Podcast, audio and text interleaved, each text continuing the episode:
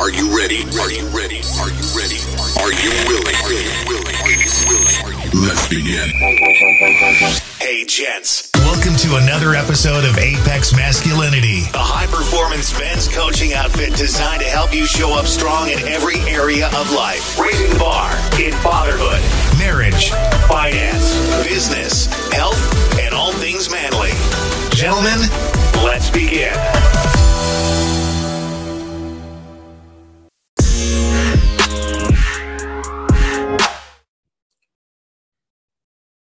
Hey guys, my guest with me today is Ross Lepola, powerlifting and fitness coach, content creator, influencer, founder and host of the Project Unchained podcast, and a family man. Ross, happy to have you on, man. How you doing?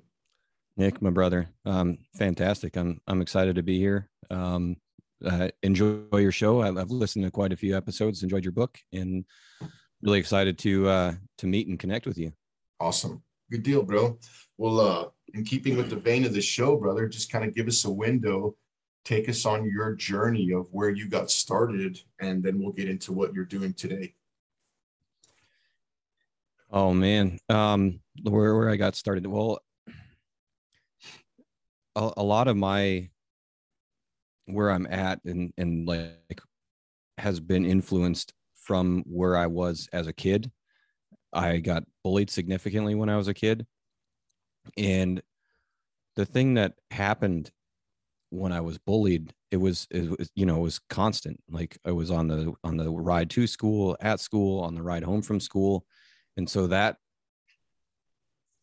became like that poison in my mind and that became my self-talk and so not only was i being bullied at school but i was being bullied and tormented at home in my bedroom just because that was that that would that became the landscape of my self-talk you hear something enough you hear something and um, you know one time you can shake it off but when you hear it repeatedly it gets written into your brain. It gets written into your subconscious. And i didn't have any tools to combat that effectively. Um, i was still in that time period where you know my parents would say sticks and stones may break your bones but words may never hurt you. And while well intentioned it was very ineffective at its intention uh, words are very damaging especially like i say when it gets written into your subconscious and that's what you think and believe about yourself. So i was significantly depressed uh, as a kid and at its peak i was even suicidal at age 12 ish whatever that age is going from sixth grade to seventh grade. Um, and fortunately i was able to get through that scary time period with just thinking about my family and you know my mom and dad don't deserve me to find me here dead on the floor of their bedroom. I need to do something different. What what's going on? And so i was able to move away from that moment and not do any irreversible harm to myself. But there was still a lot there and there was still a lot of darkness in my heart and in my mind. And then in seventh grade i found sports especially football. And i was like oh you mean i can hit somebody as hard as i want to and not get in trouble for it? Sign me up. Let's go. Yep. and so that gave me a place to exercise my anger just go out in the field and smash people. Um, and i was i was pretty good at it too. So that naturally gave me something that gave me recognition and validation. Um, gave me a sense of worth of self-worth. And then later on that year i found the weight room and that was that was really quite an interesting experience because the first time that i ever walked into a weight room i was greeted by a senior captain really popular guy like you know the kind of guy that everybody looks up to and wants to be and emulate and idolize. And he greets me oh what are you doing in here? You're just a little bitch. You won't be anybody no matter what you do in here. And you know i'm not better. I'm still in my head not necessarily thinking very much well of myself and so i had no idea how to respond to that moment. I was like what the hell? I'm like oh my god i don't know what to do right now. And fortunately another senior captain of the team like stood up and he's like hey you don't talk to anybody like that in my weight room. Get the hell out of here and kicks him out and comes over to me. He's like oh you here? You want to learn how to lift weights? Uh yeah yeah. Scared out of my mind still. And he's like all right well i'm benching. It's bench day. Come over here. I'll teach you how to bench. And man, it was love at first sight, so to speak. Yeah. like I, I, I literally that whole summer, I, I lived seven miles from the school and I would ride my bike seven miles one way to lift weights for three hours to ride my bike seven miles back home.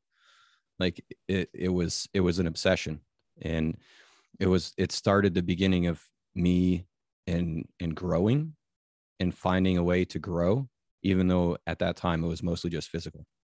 Yeah. My uh, life coach that I just did a 10 week transformation um, program with is got this program that he uses where the very first of seven things that they work work with you with uh, it, it, it's uh, it's fitness family your faith your finance your field which is your career friends fun it's this categorized outline where they think that everything that we do in life will fall into one of these seven categories to one degree or another. And the first one they always start people with is fitness. And I really like that because I think that's kind of the easiest thing that we can control as people. You know what I mean? Like, like let's say I woke up and I was like, I'm ready to change my finances and I'm going to go ask my boss for a raise. Well, that requires me to get another person to be on board with this agenda. You know what I mean? Right. Or in my relationship right. to my wife, you know, I want to take it to the next level that requires another person to be engaged in this activity that's going to take it to the next level with your fitness it's you. You are the bucket that sits on its own bottom. You have the power to control that. And as soon as you get involved in your physique and your fitness your health and nutrition and you start seeing results man it just opens up this level of confidence and self-esteem. And it certainly did for me. And i'm glad that you shared that story about how like that was a dire time, man. It was do or die. If you would have just turned around and walked away and that other guy never would have saw that incident happen, right? You probably would have never got into weightlifting, or at best, it would have been pushed back for a while. But in that moment, you know, a little miracle or whatever, and this guy was able to come and kind of help you get going with that, and you found your thing. How important yep. do you think it is for guys that may be struggling, struggling with self confidence, self esteem, self worth? To find something, whether it's weights, you know, fitness, exercise, or just anything that they can latch onto and put like hyper focus on and begin to develop to begin to build self-esteem and to begin to rewire the mind. Oh, I think it's super important. And the way I look at it, like it it doesn't necessarily have to be weightlifting or powerlifting. Like that's what I do. Um, at the time, it was mostly more training and lifting generally for football, because um, that was more the thing that mattered to me was football, not so much lifting weights. But I mm-hmm. knew and connected with, you know, if I lift weights, I get bigger, faster, stronger, and if I get bigger, faster, stronger, I'm going to be able to run over more people. I'm going to be able to hit people harder, and like so, there was a lot of appeal to that to me I think the one of the important connections is that it's not even about finding something that you're necessarily good at. It's about finding something that inspires and ignites something deeper within you. Yeah. Whatever that is. It's going to it's going to bring something alive in you. Because like in a moment like that in a place like that everything was dead inside of me. I, I was hollow. I I didn't have self-worth. I didn't have self-esteem. And so finding something that ignited that spark and brought that light back into my life is what allows that to go. Right. So it's like if you got a if you got a fire that kind of dims out, but you got a bed of coals still under there, you know, it might just take a little bit of blowing on it, a little bit of wind, a little bit of fuel to to get that fire lit back up and raging. Yeah. And so uh, like that's what that is when we have something that's really important to us and we have something that's really fun and really ignites us that's what that's going to do. And the intent is you're going to turn that fire into a wildfire and you're going to it's going to spread and burn and rage in a positive light in terms of spreading light in the world not necessarily like burning it all down like a wildfire but yeah. uh, you know it it brings you life. It brings yeah. you some kind of sense of purpose because at the end of the day if we don't have purpose we're not going to have drive. We're just going to be we're going to live a life of complacency. Right. I like that, bro.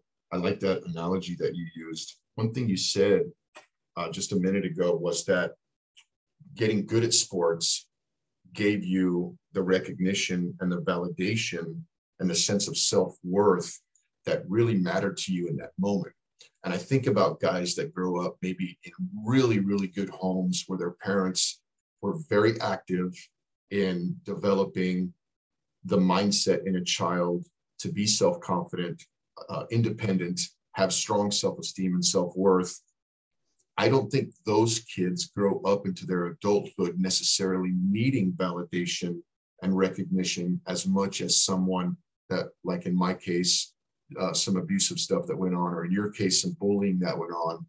Let me ask you this when you're a child, you need that. We all need recognition, validation, and support. But when you get into your older years, is it still okay to function with a need of recognition and validation because I get tremendous amounts of it from how I show up at work. And I like to think it's a good thing. What are your thoughts on that? So that's a fun question that has a lot of layers to it. When I was 28, I had I, got smacked in the face with a baseball bat of anxiety uh, was right when Vanessa and I kind of shifted from being just friends to being more romantic and having a more romantic relationship. And at the time, we were still long distance. You know, I was living in Alaska and she was in Georgia, and all kinds of insecurity thoughts came flooding in my mind. I was mowing the grass one day. I'll never forget that day. But and I, as I'm mowing the grass, I'm just like start making all these fear-based scenarios. Um, that could happen just making up stories and my mind went to town on me and just demoralized me and i'm like holy shit man all that pain and all that hurt and all that suffering is still in you and you've been carrying it with you this entire time. And that's why you've been insecure. That's why you've lacked really healthy romantic relationships. That's why you've lacked really healthy friend relationships. Like that's been in you this entire time. It's time to do something different. I want to do something different. I'm tired of this. This sucks. I'm tired of being insecure. I'm tired of all these self-limiting thoughts and beliefs now that i'm aware of them are controlling my life and so that started my healing journey. And i worked with a life coach for a while who's also a therapist and a bunch of different stuff. And and that sparked me to grow and change. And in that growth and that change some of the things that i've grown to realize and and also gift gifts from fatherhood. One of the most important things that i've learned from fatherhood is that all the most basic needs of all children is to feel a sense of belonging and significance that's yeah. the most important thing and so like a child's going to get that when they have your attention all they need is your attention whether it's positive or negative, your attention gives them belonging and significance. So when they don't have your attention, they're going to act out. When they do have your attention, they're going to be fulfilled with that belonging and significance. How are you going to give them that sense of belonging and significance? Are you going to give it to them in a positive way and play with them and wrestle with them and tickle with them and play games with them and Uno and all those things? Mm-hmm. Or are you going to be in a power struggle when the kid is lashing out there's no such thing as a bad kid, only a kid who lacks belonging and significance. Okay. And so if we look at that, that's external validation, right? They need children need that external validation. They they need to feel that. What happens as we get older, if we didn't have that in our base and in, in our the foundation of our development, what happens with a lot of that is that then also fuels if you're doing it from a positive lens um, you can feel and teach that kid that there's internal validation so like we very specifically with rosalie validate her effort not the outcome it doesn't matter how nice the painting in is how beautiful the dance was uh, what the grade is like we don't give a shit about that we give a shit about recognizing her effort and that is like one of those ways that will help instill internal validation for her. Because when we as adults seek external validation, we're not operating from a place of authenticity. We're okay. operating from a place of, hey, I need your approval to validate me as a person in my existence. Yeah. And when we do that and we're not operating from that space and place of authenticity, guess what? People are going to smell that bullshit a mile away. Whereas if you are operating from a space and place of authenticity where you're honoring yourself because you know inside you that Mhm. you are enough, that you belong and you are significant and you can have that internal validation, you're going to operate from a place that honors you fully and completely. And Yeah. people are going to love that shit. Yeah, I like that, bro. That's good because I think in my past, growing up in with what was perceived as a home without support or validation, I have always sought for ways, you know, and kids get involved in gangs because they're looking for validation. They get involved in drugs to hang out with these other people. You know, we're always looking for it. And the only positive arena that I've ever been able to find support and approval and validation is how I carry myself at work, you know? And I think just recently I'm getting to a place where, yes, I know what I bring to the table in my labor, and there is some like internal self validation. Like I know who I am and what I bring, but there's still a part of me that really enjoys knowing that other people validate and approve. You Right. know, you know what I mean? And I think For it's sure. just because there was a deficiency in it growing up. You know what I mean? But uh, no, Oh, absolutely. Mm. And and that's all not to say that we still don't enjoy external validation. We like we still want to be seen and heard. We Right. want that effort to be recognized, whether it be at work or at home or whatever. Like that still is important. We are social creatures. Community is important. But we are more powerful, more effective when we're operating from a from that space of authenticity rather than a place of seeking that outside of us. Like that's what we need. It's Yeah. good to get that, but that's not what I need to fulfill me. Right. And so I think about it like for so long, for so many years, I was that nice guy in the friend zone and I struggled with it. I was pissed off about it. I do things like, oh, why doesn't she like me? Blah, blah, blah, blah, blah. Well, man, the feminine can smell that shit a mile away. They can smell that lack of authenticity. They can smell that lack of masculinity. They can smell that lack of purpose, that lack of drive, that lack of identity. Like I need to define myself and who I am, not what somebody else thinks. Yeah. And so like I I was riddled with people pleasing behavior and nice guy tendencies. And the connection that I made with that where I was finally able to like go, oh, that's why it didn't work. Duh. What an idiot. It's because I was doing those things to get them to like me. right. I wasn't doing those things because I wanted to do those things. I was only doing them because I wanted somebody else to like me. And Right. there's a giant difference in doing something for somebody that because you want them to like them, like you, or because you want to do it. And whether people are consciously aware of that or not, they feel it and they react to it.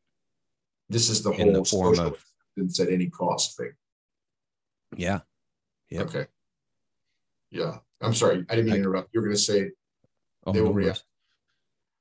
Yeah, I mean, it's whether whether a person is consciously aware of that or not, there is that energy being brought to it, and they're going, and that's when it's like, oh, okay, yeah, no, you're you're just you're just a friend, you're just a friend because they they feel it. yeah, We're energetic beings. If we weren't energetic beings, how would how would our bodies animate? How would we move? How would our heart continue to beat? sure. like that's energy that's life force and like i think about it from like fatherhood right? And we we think about everybody talks about like oh trust your dog right? Your dog if your dog doesn't like somebody trust them. That's your dog reading energy. If you Right. pay attention to your kids close enough your kids do the same thing right? And what happens is a lot of times we as parents get authoritative and try and control and push the kid to do what we think they should be doing rather than just trusting them to they know what they're doing and we stifle that ability to read that energy Yeah. we always tell them oh hug your uncle johnny goodbye Well, maybe Uncle Johnny's a creepy asshole and the kid doesn't want to hug him. You know? right. Yeah, no, we had a we had a little bit of an experience with that over the holidays this last year. And uh I yeah, my kids, my yeah, my kids by halfway through the Christmas week, you know, due to my due to my own due to my own issues I was dealing with and issues that other people in the family were dealing with, that was a very weird holiday. And the kids were picking up on all of that energy. And yeah, it was kind of a weird holiday. But okay, so I, all right, so we're building this foundation here.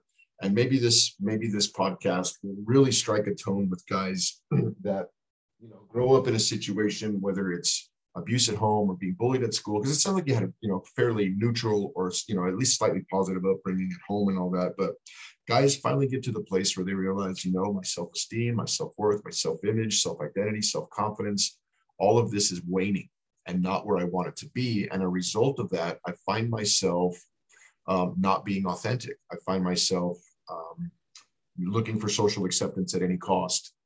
And I can tell that it's not working because people are reading energy. And this is kind of a synopsis of where I'm getting with this. So I need to figure out how to develop uh, my own authenticity, whether it's a man trying to develop masculine authenticity, or even I got a lot of ladies that listen to the podcast, they just want to develop their own authentic self and not be a people pleasing person that's willing to say and do whatever to be accepted.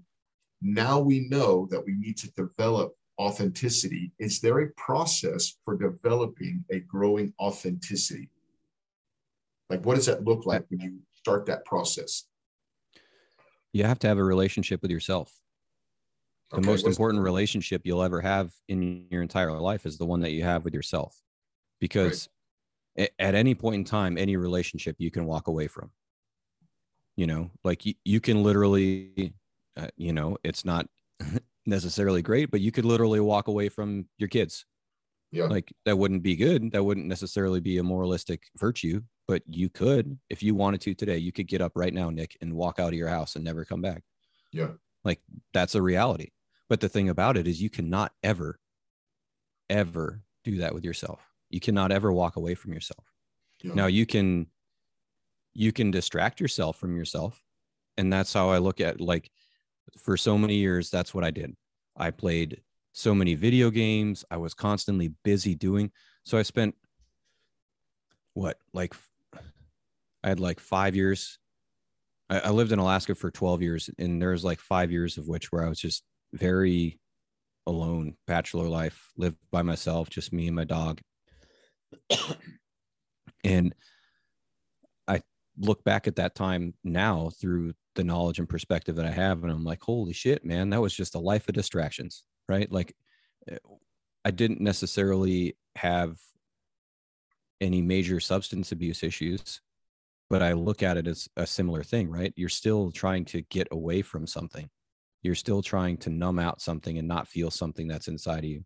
And yeah. so for me, it was a lot of video games, a lot of movies, a lot of TV.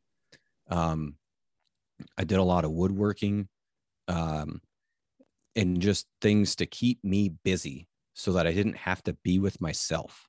Right. And that's what it was. That's what life was for me was to be busy, be doing, never just be. And like, so one of the biggest things when I started that healing journey was I I shut the damn cable off. I canceled my TV subscription. I started blocking out the things that distracted me from life, the things that kept me unconscious and started to do the things that allowed me to have a more conscious life. Because we have to have awareness when we think about authenticity authenticity is like you doing things that honor yourself um what does that look like that looks like when somebody asks you to do something it's either a fuck yes or a hell no. There's never a oh maybe maybe i'll do it and then you reluctantly do it. When you go reluctantly do something that's you denying your authenticity. Okay. if somebody asks you hey can can you help me move this weekend? and you're like yeah i can help you move but inside you're like i don't want to help this guy move again. Like come on. Like you're denying your authenticity. You're doing something that you don't actually want to do.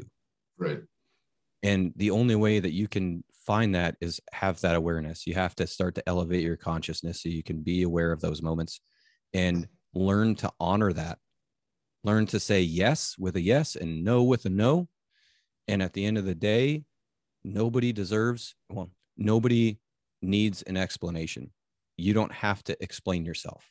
You don't Right. owe people an explanation. If you just say, no, I'm not able to this weekend, that Mhm. can be the end of the conversation. Sure. I like Right. that. As a general rule, I totally see how that would be like a starting point for like becoming more authentic because I think in a people pleasing environment where we're trying to be accepted and find that validation, we'll find ourselves agreeing to things that we're not aligned with. But just to play devil's advocate here, is there ever a place where, you know, I don't want to help this guy move, but it's the right thing to do, even though I don't want to do it. So I'm going to help this guy out. Or at that point, do we need to just convince ourselves that it is the right thing and we should? I mean, do we do things sometimes that we don't want to do? And is that okay? Because it's like for the greater good of another person or because, you know, you know, our flesh is saying no, but you know, it, it, would it would be a good thing. It would help somebody else. Is there ever a place for that? No. Okay, fair enough. Fair enough. Am I am I perfect at that? Also no. Right. There's definitely times where I'm still like reluctantly do things. Yeah.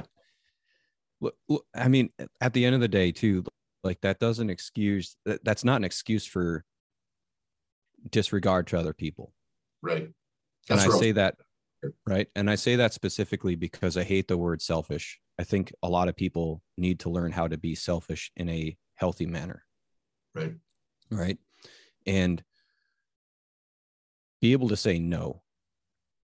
I have other things that I need to do for me. That if I help you move this weekend, that would that would take from me taking care of myself. And at the end of the day, you cannot pour from a half glass. You can't pour from an empty cup, rather. Right. Like I did a podcast with a lady who is helping her struggling teen. Her adopted son got into drugs and alcohol at age 12. He's 18. He still struggles with substance abuse and suicide. And when he when she found that he was struggling, that cued her like healing and therapy journey.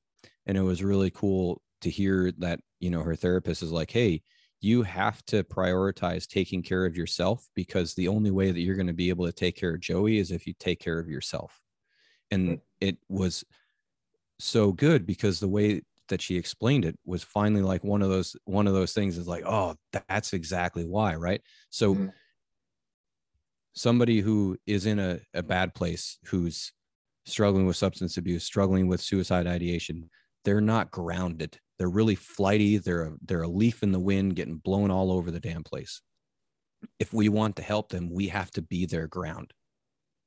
We can't meet them with anxiety. We have to meet them with confidence. We have to meet them with love, care, and compassion. And the only way we're ever going to be able to do that is through that strong relationship with self where we can keep ourselves grounded, where we're Mhm. honoring ourselves along the way. Because if we're not honoring ourselves along the way and we're doing those things reluctantly, we're not going to be grounded. It's going to cause that anxiety. It's going to cause that those bad harbored feelings. Yeah.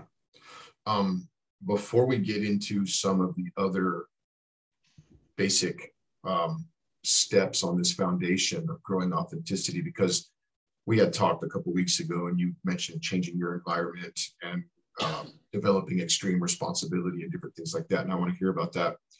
Um, what what would you say to the person that's uh, they're trying to get themselves developed and they're uh, still struggling with some people pleasing issues. Like, for example, my boss called me the other day at one o'clock in the afternoon, and we're semi on call.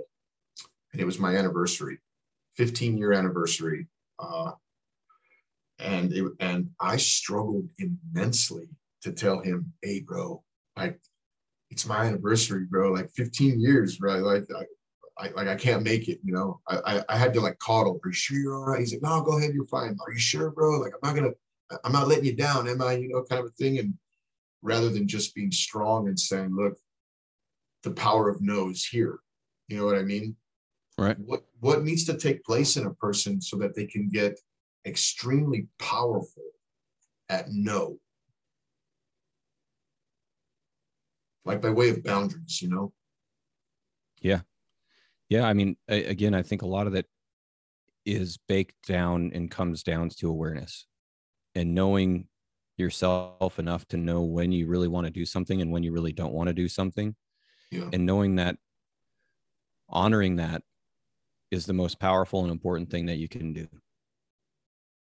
Yeah. And I, so I think one of the ways that I kind of tend to look at this is through the lens of honesty. And there's so many different places in our culture that cultivate white lies, lying, different things of that nature. And that teaches us to be dishonest. And that's emotional poison. And the biggest thing that that does is that then it almost, in a sense, teaches us that it's okay to be dishonest with ourselves. Uh, And when we're dishonest with ourselves, that's when we will make those excuses. mhm. That's when we'll we'll not honor ourselves and we'll we'll say yes when we mean to say no and different things of that nature. When if we connect with the idea that the most important thing is to honor the truth and honor honesty in every way in shape or form as possible. do you have a mindset for i'm always talking on my podcast it's it's the same thing about being like authentic to yourself but i word it in a different way where i'll say live your core values because when you don't um it just creates this immediate lack of self-confidence for example a guy stands up and says look man i'm ready to change my life no more porn no more drinking no more drugs you know, uh, no more video games, no more, you know, like I'm going to start pushing myself to be a better person. And they start that process and then they have like an epic blowout or a failure, a face plant, if you will, on that journey. And they step out of alignment with their core values. For me, it knocks me down hard. And I am just recently starting to learn how to get up faster, quicker, you know, more give myself more room to grow and not hold it over my head so much. But for a long time, it would take days, bro. Like, you know, after mm-hmm. I would have an integrity failure or something like that, it would Yeah. take the wind out of me and it would take days to recover. Is there a way or a process of dealing with the failures along the way to becoming your more authentic self that speed up the process? Or how do you do it yourself? How do you deal with your own failures? I journal about it. Okay. I, you know, uh, it's it's interesting. You think about like journaling and journaling.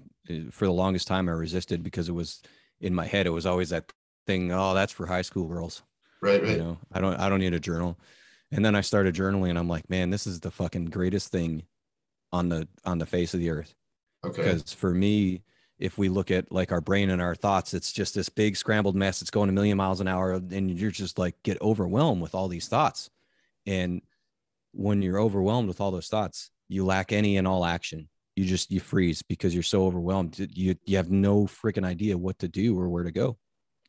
And that creates that inaction, right? And so that inaction is that inability to to move forward from that moment, right? When you have that breach of integrity and you can't get moving forward because you're frozen in inaction. Where when I journal, it takes that scrambled mess and organizes it because Okay. I can't write as fast as I can think. So when I slow things down, I can start to connect with them a little bit better. Hey, this is what happened. This is what I did. This is what it made me feel like. This is what I would have preferred to do. Cool. Okay. I can go through that whole process. I can acknowledge the event, acknowledge what I would like to do differently. And then as well, like take a moment and be like, hey, you know what, Ross? Like you've come a long ways. I forgive you. I know you're not going to be perfect, but let's move on from this. And like forgiveness is key. Forgiveness is the thing that's going to set you free in any way, shape, or form. And the way that I like to, I oftentimes really like to think in analogies, right? And so the analogy of forgiveness is imagine you're going to, you're going on your, you're finally getting that opportunity to go on that beach vacation. And you go on that be- beach vacation, you get there, you arrive at the beach. What are you going to do? What's the first thing you're going to do when you get to get to that destination? Me personally, Yeah. to the beach, Yeah. getting in the water. I think I'm putting sunblock Well- on. what are you gonna do before that though? I don't know. Do tell. You're gonna you're gonna stop by your hotel room or your Airbnb and you're gonna check your bags. You're Okay. gonna drop your bags off. You're not gonna carry your bags to the beach. Right. I like Nobody's this. gonna bring all their luggage to the beach. Right, right. That's forgiveness, right? Okay. Stop carrying yesterday's shit around today. Yeah. Yeah. We like got to check our bags and move on. That's the only way we're going to have fun on that beach. That's the only way we're going to have fun in the present moment right now is by checking our shit, setting it down in the hotel room, leaving it there. Right. And that's forgiveness is letting go of the past, not carrying it with us so that we can be present. Because at the end of the day, the most important time is now. The most important time is this present moment between you and I that we're sharing here and re- making this podcast episode. Yeah. You know, Yeah. It- this podcast episode is going to suck if I'm thinking about what I got to do afterwards. right. Right. But if we're present, we're going to have a lot more genuine, authentic conversation when we're present and in touch with each other. Yeah. And the same that that matters with ourself too. You know, if we're not forgiving ourselves, then we're we're stuck in the past. And when we're stuck in the past or the future, we're not present. I like how the journaling kind of gave you a sense. What I picked up from that was almost like it was put in a box and closed. But until you make that connection between your mind and what you're writing, and I was trying to write down really fast all those things that you have said, like how you talk to yourself. And then I Mhm. realized, wait a minute, I can listen to this podcast later, slow it down and write it down because you said some really good stuff on there that I think a person in the journal needs to write out. You know, how what did I do? How did it make me feel? What would I have liked to do better? You know, all of that stuff. And basically, instead of it still swirling around in your head unresolved, you've given it closure. Like you put it in a box and put it on the shelf, so to speak. And I like that. And I you can be sure that I will be implementing that as I go forward because uh I that's a struggle for me. But uh Yeah. Ross, so let me do this. You and I both know the IT issues that we kind of dealt with and uh, all of that Yep. stuff. So I'm going to do a quick pause and then get get another list right away. Sound good? Yep. Sounds good. I'll be watching for the link. So I feel like I'm going to get some emails from my audience here pretty quick, like sending me like links to like IT courses for beginners and stuff like that. Right. I can get all the kinks figured out, man. But as we progress on this journey of becoming our most most authentic self, talk to me about changing our environment because you and I had spoke about this in our warm up chat a few weeks ago and what that Right. looked like. Yeah, man. For me, so I was living in Alaska for, I was up there for 12 years.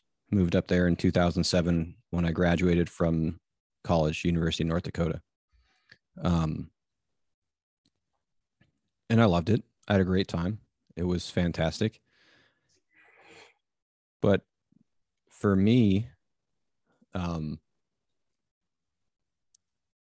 I I wasn't I I you know I was still very emotionally immature. I was still very like in that low self-esteem, low self-worth aspect. I just didn't know it yet. I, I wasn't aware of it. And so when I look at it, Eh, I move away from all my friends and I move up there and I have no friends. When you have no friends, you'll accept any friend. And so the first thing that kind of happened with that was I I got into a relationship with a woman and I was in that relationship with her for 2 years because well I was lonely and I fell in love with being dad to her son. And that was a painful breakup not because of her but because I knew I was never going to see him again. And that's definitely that's definitely tough like anytime Ian comes up I like I feel some shit, man. That that's a that's a wound that'll probably never never close up. Yeah. Um but that was the that was one of the first lessons that I learned, I suppose, on on being authentic. I, I gave myself away a lot during that relationship. I did not honor myself at all. It was a complete self-sacrifice and there was no happy. It was I was completely miserable. Um but I didn't, you know, I still didn't like learn it fully, right? Like, and and not so much moving from there. I, I didn't have, I didn't necessarily bring in that bad of people into my life, right? Like the friends that I have there, I still love. They became family. But as, at the same time, like our lifestyles were completely different. Once I started healing and becoming more conscious, our prior to that, our lives were very parallel. But now I was starting to diverge. I was starting to want to do more for myself physically, mentally, and spiritually and a lot of the other people that were close to me were just they're complacent with where their lives were mm-hmm. and i was tired of being fucking complacent i wanted more i wanted to do be and create more and i i was having a hard time with that so one i really felt the need to move out from alaska because i was traveling a lot more traveling out of alaska is really difficult i felt like I needed a change of scenery in terms of my friends. I needed to be a lot more picky about who I let into my core, to my core circle, that were going to be people that would elevate me. And so that was those were the big driving factors for me to move. Yeah. Um, and so now I'm a lot more picky and I analyze I analyze people in a as non-judgmental way as possible. I simply when i like if i meet new people i think about it like are these do these seem like the type of people that are that are seekers and growers and changers? Or are they trying to live that standard american life because mm-hmm. that's not what i want anymore and I'll still I'm still friends with people like that. I'm just being more aware of it to whether I invite them into that core that core circle of influence. Right. right? We've all heard that we've all heard that that saying that you're you're some product of the five people you spend the most time with. Right. Well, and that's that's real. That's true. So if knowing that and acknowledging that, now I have to be more aware of what that influence is and what that environment is. Um, I can still be friends with people that are not in that core circle. It's just a matter of being a lot more selective of that core circle and a lot more selective of that environment.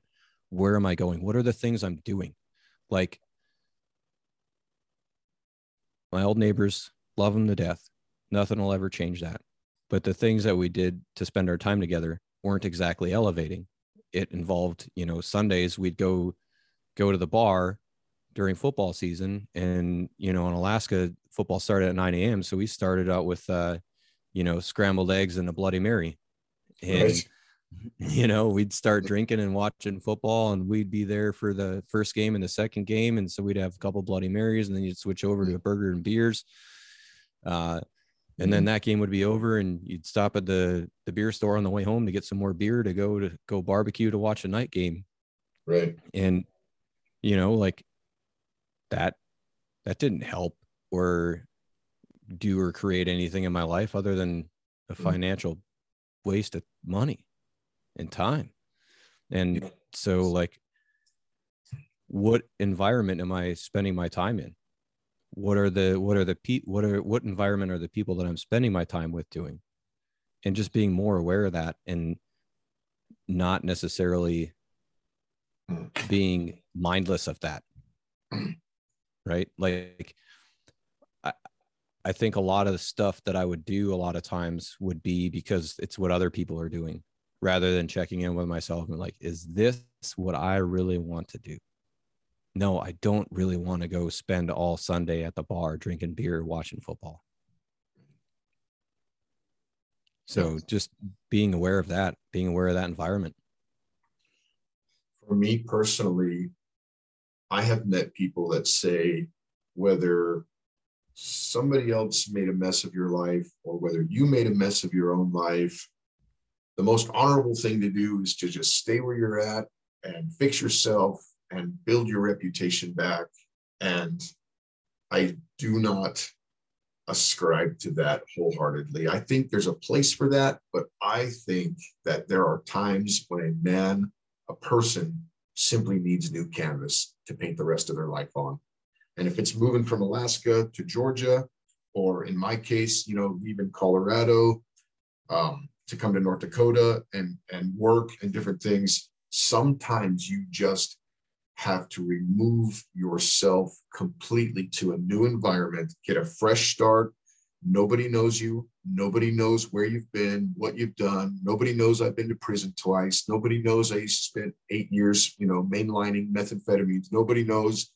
And it gives me an opportunity to kind of like build fresh and new. Right. Without judgment, without tainted reputation, in a different network. You know, that way I can start being very selective in who I bring into my network in this new place.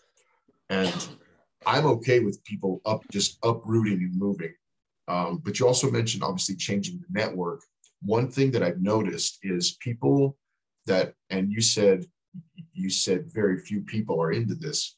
It's it's a true statement, and it's almost like you have to wake up and have your aha moment, whether it's through something tragic that happens, or you just get tired of the humdrum mediocrity of life. But very few people I've found are on this trajectory of becoming the most elite versions of themselves, of wanting to progress and grow and not only be better for themselves, but be better for the people that they have obligations to, like in your case, being father, you know, being spouse, and having significant other or whatever. For uh, for network changes, I found I found it was dry land looking for people that would that are like-minded in this. So inadvertently in the process of looking to build a new network, I started having people on the podcast. And I didn't realize I was doing this and I wasn't intending to do this, but my new network is all of these amazing people that I've been able to have on the show. Like I'm not the big duck, but I'm in the pond, but I'm trying to get a lot of like, you know, coaches and people that are experts in their space and people that are on this path, you know. And I don't necessarily talk to all of them like once a week or whatever, but there are people that have been on my show that I will still talk to on the phone, that I'll send text messages back and forth, people that will reach into my life with ideas of how I can build my brand, uh, people that I check in with and it's a digital network i guess you could say you know right. But if it's all you've got like you got to get something. You've got to remove yourself and you've got to build a new network. Let's talk yep. about extreme responsibility because you mentioned this in our warm-up chat a couple weeks ago as part of this process of developing into your most authentic self. Talk to us about extreme ownership. What is that? What is that or extreme responsibility and ownership? What is that and what does that look like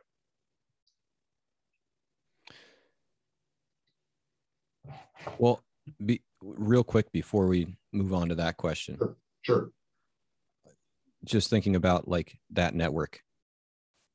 Cuz part of it like I feel like the responsibility to to say it too like I have to own my own shortcomings to that and not just sound like I'm you know throwing away old friends because I don't want that to be the perception. That's not uh that's not what I mean for me, a lot of it, like I had to move and change the environment radically like that because of my own inability to regulate the boundary of what I was willing to do and not do.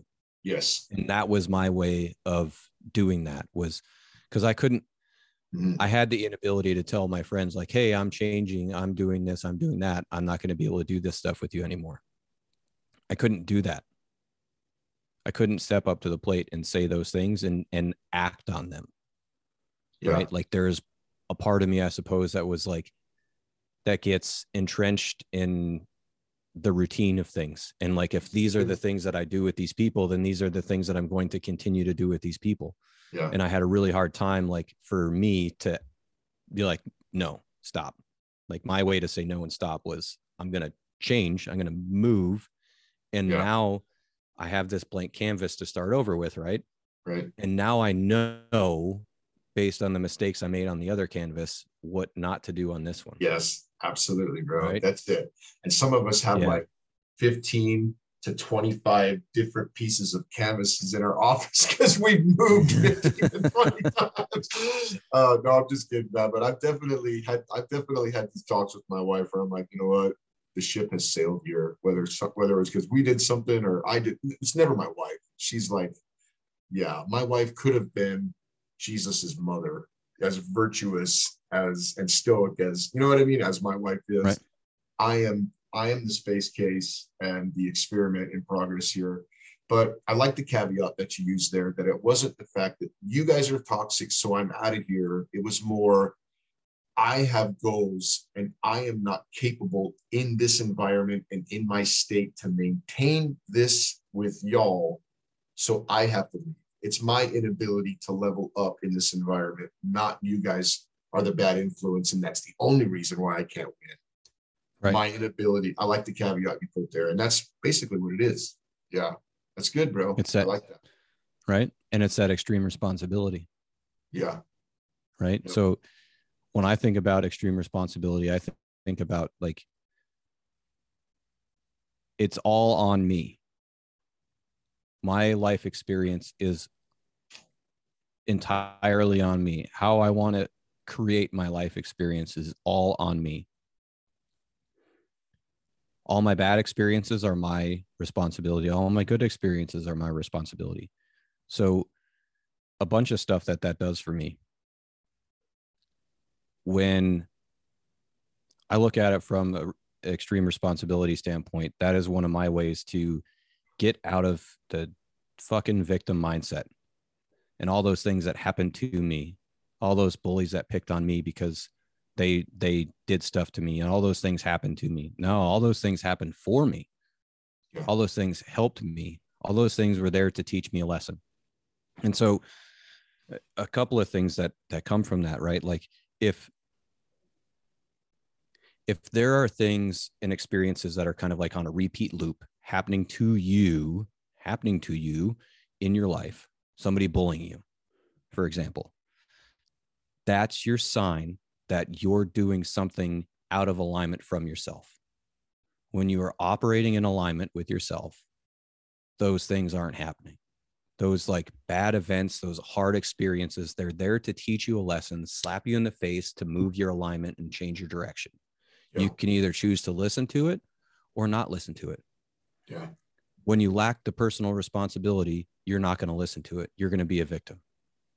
Right. When you take on full responsibility and choose that full responsibility, you see that in those moments and you can realign and change and create the experience that you do want to create. Yeah, I like that, bro. That's really good, man. Uh, Ross, before we wind this down, I just wanted to mention before it slips past my memory, are you, you are you a powerlifting coach? Because I didn't mention that in the introduction. Do you are you doing that? I could have sworn you had mentioned that. Like Yes, a fitness yeah, that's- okay. Yeah, powerlifting coach. That's my my main job. Yeah, um, we're gonna have to talk about leg day for me, bro. Because I'm struggling here. I need to find some. I need to find something hard hitting to like catch up because I'm at that point now where if I don't get serious about the legs, dude, I'm gonna start looking like that guy, the leg day guy at the gym. You know what I mean? yep. No, I got I got some resources for you.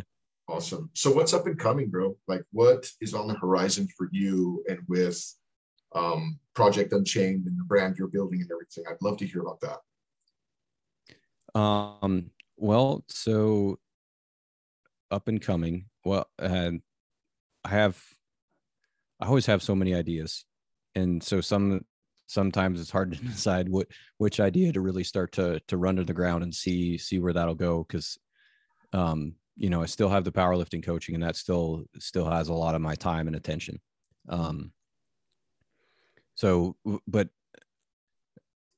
the intention is you know continue growing project unchained continue to put those resources out there that at the end of the day a lot of it is just sharing stories mental health triumphs and and like self-care tools i look at and view self-care tools as it, it's it's those things to have the better relationship and improved relationship with yourself so that you can create more awareness around your around your life and understand what you're doing and creating um, because at the end of the day you're always creating and you're either going to create by default or you're going to create with intention It's good. and you you do a lot more epic shit when you create with intention yeah. rather Yeah. than the hurt subconscious that might still be present in your life um and i also recently launched my self-development course called the belonging blueprint Okay. which is you know a step-by-step guide to help people have and learn how to create that internal sense of belonging and significance. The self, the self acceptance and self significance that we were talking about earlier. Okay. Yes. Yes. So that you can be internally validated. Right. Um, and then I've been working on so funny part uh a few years ago i really wanted to get out and start doing some public speaking. I, Okay. like i've grown to the point in this like healing journey that i realize my lack of my silence just perpetuates the problem. I didn't tell anybody i was suicidal so i was suicidal at 12 i didn't tell a single soul until i was like 19 and i didn't tell anybody once i told that person i didn't tell anybody until when I was 28, probably when I started this journey. So I like I held on to that in my own head for years and years and years and years. And in as I've been going on this healing journey, I start to realize like, man, you know, talking about this, getting that out of my head is so fucking powerful and so helpful. And that's what's great about the journey journal, right? The second I take what's in here out and put it on paper, or talk about it with somebody, it, it takes death grip over me away. And I can free the energy. I can get rid of the tension and I can stop freezing in an action and I can take action and I can move forward. So I, I started thinking about I want to, I want to start getting out there and, and, and doing some public speaking. Excuse me. And right as I started thinking about that and, and coming up with this vision to do that, um, COVID hit. And I was like, well, I'm not going to try and be going to schools right now and having these conversations and having these talks and, and all this stuff. And, and besides, like, who am I? I don't have a resume for any of this kind of stuff. What am mm-hmm. I going to do? Just walk in and be like, Hey, Principal Nick, I got something important to say. Let me talk to your kids. Right. Like, that doesn't, I feel like that's not a good way. So that's what inspired me to start the podcast was, Oh, I need to build a resume. How can I build a resume? I'm like, Oh, well, I can just start. I might not be able to talk to people in a school, but I can talk to people on the internet. Let's do that. So Hmm. now that things are kind of like settling down, I guess uh, I'm starting to refocus uh, on doing some public speaking. Can I make a suggestion with that? Only Absolutely. because only because I have just opened that door. It's it's not like I've walked through this long haul of experience with it and I can walk you through the whole room, but I've opened the Right. door and I've taken a few steps in. I know where the light switch is and I know where the table is that I just bumped into before I found the light switch. Kind of one of those things. But Mhm. I I spent a lot of time in ministry circles doing public speaking, preaching, if you will, different things like that. Um, Mhm. always got good feedback from it, you know, like it was kind of down to earth, shared my story, prison, drugs, different things, you know, let people know that, you know, they are loved by a power beyond themselves and they kind of need to love themselves and give themselves grace and all that. But I wanted to get more involved in the psychology, the neural pathway development, you know, speak about different things that you would not find normally in a religious setting, so to speak.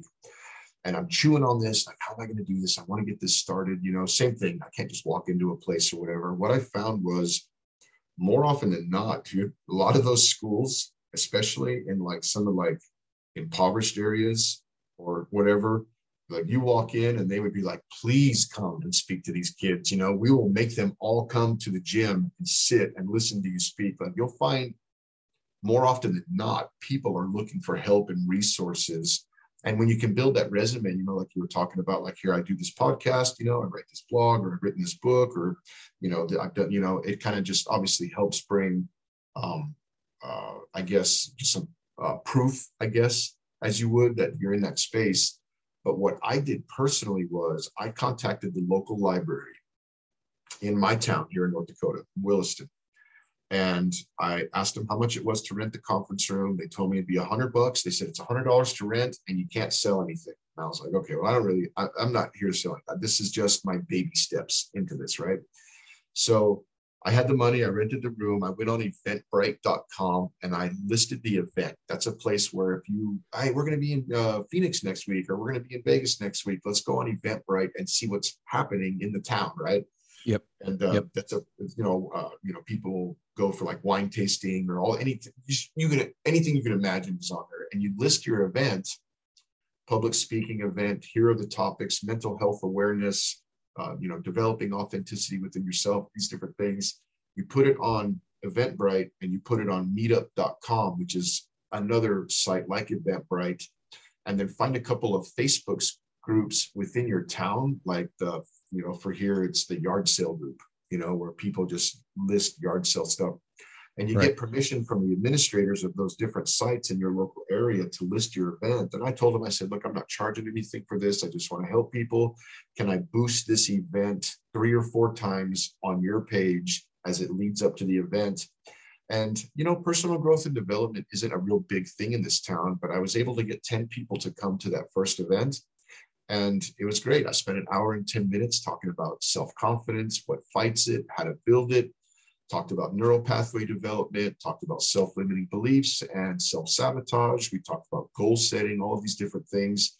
And everybody that was there really enjoyed it. You know what I mean? So I got my whistle wet, so to speak, on it. And now I'm actually working with a couple other guys that I've had as guests on the podcast to host a bigger meeting in Phoenix later this year in July. So this will be like um, renting uh, a conference room at like the Hilton or something like that, something that seats like 200, maybe even more people. Um, and everybody brings something different to the table. You know what I mean? A different dynamic of what they bring. And we just actually got this thing rolling this week and sewed up a date and all of that stuff. So I'm kind of hosting this thing, so to speak. So I've got to get all the dots connected. But if you want it, bro, just get out to rent rent the conference room at your library for a few bucks and start there. Run an ad in the paper, bro. People will come. You know what I mean? Yeah. And- No, that's a good idea.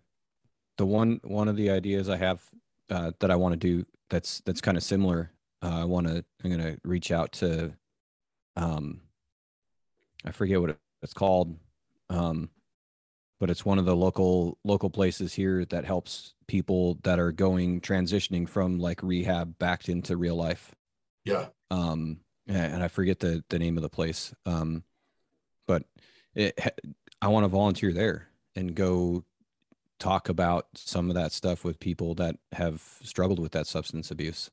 Um, because again, what, uh, for me, one of the parallels I see with what I went through and what somebody with substance abuse went through is that just generally speaking, trying to escape and not feel something that's that you're avoiding and it's distraction avoidance uh, behavior. And some of us choose um, distraction avoidance with you know video games or sports or something along those lines and some people choose substances to to get away from that. Um so i know my my sister um she struggled with a with a a substance abuse issue for for like 10 years um and it was a heroin overdose right at the end that finally like kicked her in the ass enough to to want to go to rehab and now she's a drug and alcohol counselor Nice. so yeah it's super really proud of her for what she's been able to to do and create in her life recently in the past several years now that she's been been able to move on from that part of her life um You're like me, so- bro.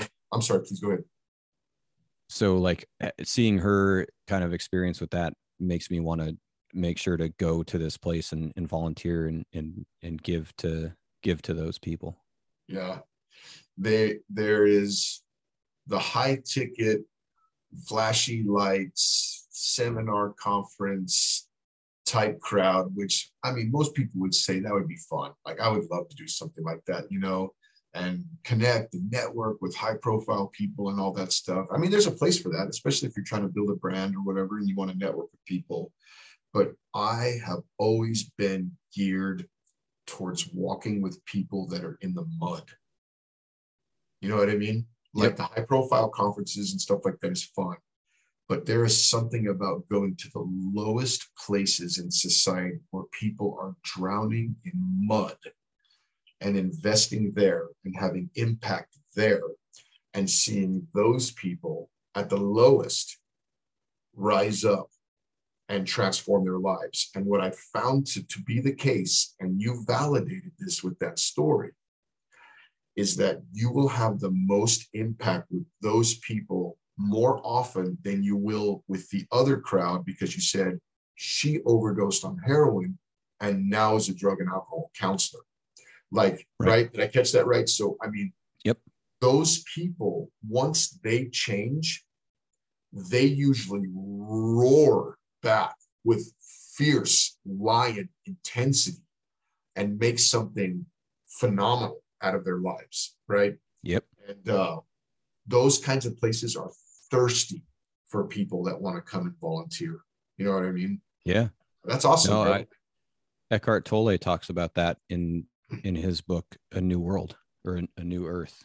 It's what I'm reading right now. Yeah, A New Earth, Create a Better Life. It's uh, an egoic book. Um, when he talks about like the pain body and how the people that most often go out and like do and create like this higher level transformational stuff are the ones that had that heavier pain body. sure. Um, Yeah. And, and I think similar to that, right? Like once you start to heal that pain body, you realize like how fucking bad that sucked and how much better there is. And you're just, you're a lot more inspired to want to go do something Yeah. with that. Yep. To leverage Yeah. that pain and build something amazing. That that's the glory, bro. I like that, man. Ross, this has been fantastic. Listen, um, I could go on forever. However, my wife and I and our kids are, are God-fearing people. So we are going to head down to the local house of worship this morning. It's good for me. It gives me a sense Yeah, oh, of yeah. on the spiritual side of life and stuff like that. Helps keep my mind in a good place and everything. And uh, so I'm going to get ready to go and do that. But this was really good, bro. I know there's going to be a lot of good nuggets in here that I'm going to pick back up when I when I listen to it again and stuff like that. Right. And uh, I'll get it all. I don't. I do minimal editing, bro. But I will get it all boosted up tonight. And when I do, I'll send you the link and stuff like that, and it'll be out there. And I'd love to have you come back home, bro. It's really good. I like my Yeah. conversations with down to earth people and whatnot, and uh, just to stay connected with you, bro. Any last words for an audience of men that are at the bottom in life or just starting to climb up and out and are ready to build something amazing for themselves and they're looking for that key takeaway the floor is yours. Um there are the way i look at it there's a tripod right? We have mental physical spiritual. If any one of those things that you are in your life is out of balance the stool falls over right so we have to take care of all three of those aspects in our life however that is it's going to look differently for different people right? Right. so you know you you go to the gym you train you're doing stuff like this having conversations with people like that so you're taking care of your mind and now you're going to go to your place of worship and take care of your soul but you have to have all three and and again what that looks like might be different for you different for me different from somebody else listening to the show Right. but if we don't take care of all three of those aspects in our life there's the stool is going to either fall over or be wobbly at best. Right. And so when you have that sturdy stool and you have that foundation um man everything everything else is supported by that. And when it's supported you you you're able to create the life that you really want to create and Yeah. you're in control of that. So yeah balance. I like it. Awesome man. Yep. well i'll let you get back to it brother and uh, i'm going to go be super dad and uh, like i said i'll get this all boosted up today and get it out there and i'd love to stay in contact with you man if that's all right with you. Maybe have you come Absolutely, back on the Nick. show again. Cool man. Absolutely. I'd love that. Have a good day bro. brother. We'll you have your day as well